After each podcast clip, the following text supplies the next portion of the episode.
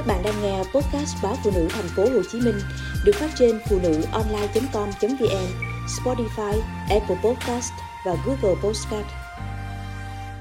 Đi ăn một đĩa bánh cuốn. Một ngày tháng 10 năm ngoái, tôi ăn sáng ở Hà Giang trong một quán nhỏ ven đường. Tôi gọi một phần bánh cuốn nóng bao gồm một cái bánh cuốn nhân trứng và hai bánh cuốn nấm mèo thịt bằm cùng một chén súp nóng có chả lụa. Lạng Sơn có phố Kỳ Lừa, cái địa danh mà hồi nhỏ ai cũng ngân nga, có một cửa tiệm bánh cuốn ngon trứ danh. Đặc điểm chung và cũng là điểm nhấn của bánh cuốn Lạng Sơn, Cao Bằng Hà Giang là dùng nước chấm nấu từ xương. Bánh cuốn Lạng Sơn được tráng từ bột gạo như ở các nơi khác, nhưng nhân bánh thì lại khác hẳn. Nếu thông thường, nhân bánh được làm từ thịt băm, nấm mèo thì ở Lạng Sơn, trứng là thành phần chính. Sau khi lớp vỏ bánh được tráng chín, người bán đập trứng vào giữa, chờ chừng một phút cho lòng trắng chuyển sang màu đục. Các mép bánh sẽ được gấp vuông vức, bọc lại phần lòng đỏ vừa chín tới. Nhìn cứ tưởng đơn giản, nhưng người làm phải thật sự khéo tay để đổ trứng, canh lòng trắng vừa chín tới thì gấp gọn, khéo léo bao bọc lòng đỏ sao cho không bể.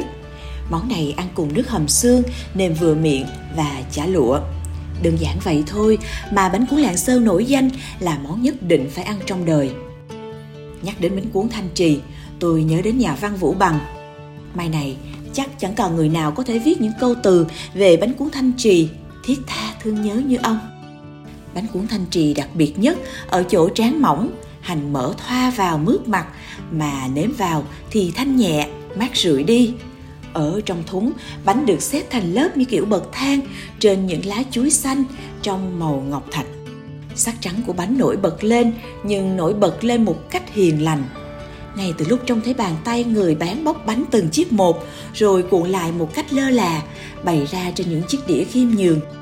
Ta đã thấy yêu ngay những cái bánh ống ả, mềm mại đó rồi. Có khi đường cầm đũa, ta muốn bỏ ngay ra để lấy ngón tay nhón từng chiếc bánh đưa lên cho khẽ chạm lấy môi ta, như kiểu một cái hôn yêu trong buổi trao duyên thứ nhất. Là những gì ông đã viết trong món ngon Hà Nội mà dù có đọc đến trăm ngàn lần vẫn cảm giác đó, vẫn hình dung đó. Bánh cuốn thanh trì là bánh dùng nguội chứ không phải bánh cuốn nóng mà ta hay thấy. Phải bắt đầu từ khâu chọn gạo, loại gạo ngon, ngâm gạo chừng 3-4 tiếng rồi mang đi xay. Nếu bột loãng quá thì bánh sẽ nát, mà đặc quá thì bánh sẽ dày mình, thô. Từ xa xưa, nghề làm bánh cuốn vốn dĩ đã vất vả vô cùng.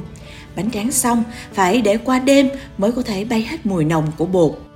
Vậy nên để sáng hôm sau có bánh mềm thơm, người ta phải làm từ chiều tối hôm trước.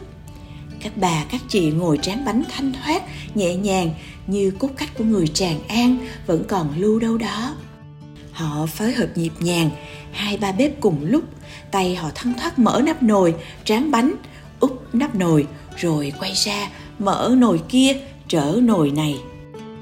Hà Nội bây giờ vẫn còn nhiều quán bánh cuốn thanh trì nổi tiếng đúng chuẩn. Dù để đáp ứng sự thay đổi đến chóng mặt trong nhu cầu của thực khách, các quán phải thêm không ít món ăn kèm với bánh cuốn. May thay, dù cách tân, bánh vẫn như xưa, vẫn rất vũ bằng, vẫn đầy thương nhớ. Thật sự thiếu sót nếu không nhắc đến bánh cuốn tại Sài Gòn, dù chắc chắn một điều, bánh cuốn nơi đây được du nhập từ phía Bắc. Nhưng không sao, người Sài Gòn luôn có cách dung hòa khẩu vị các miền. Bánh cuốn cũng vậy, người Sài Gòn luôn biết nêm nếm sao cho vừa vị với tất cả mọi người, mọi vùng miền.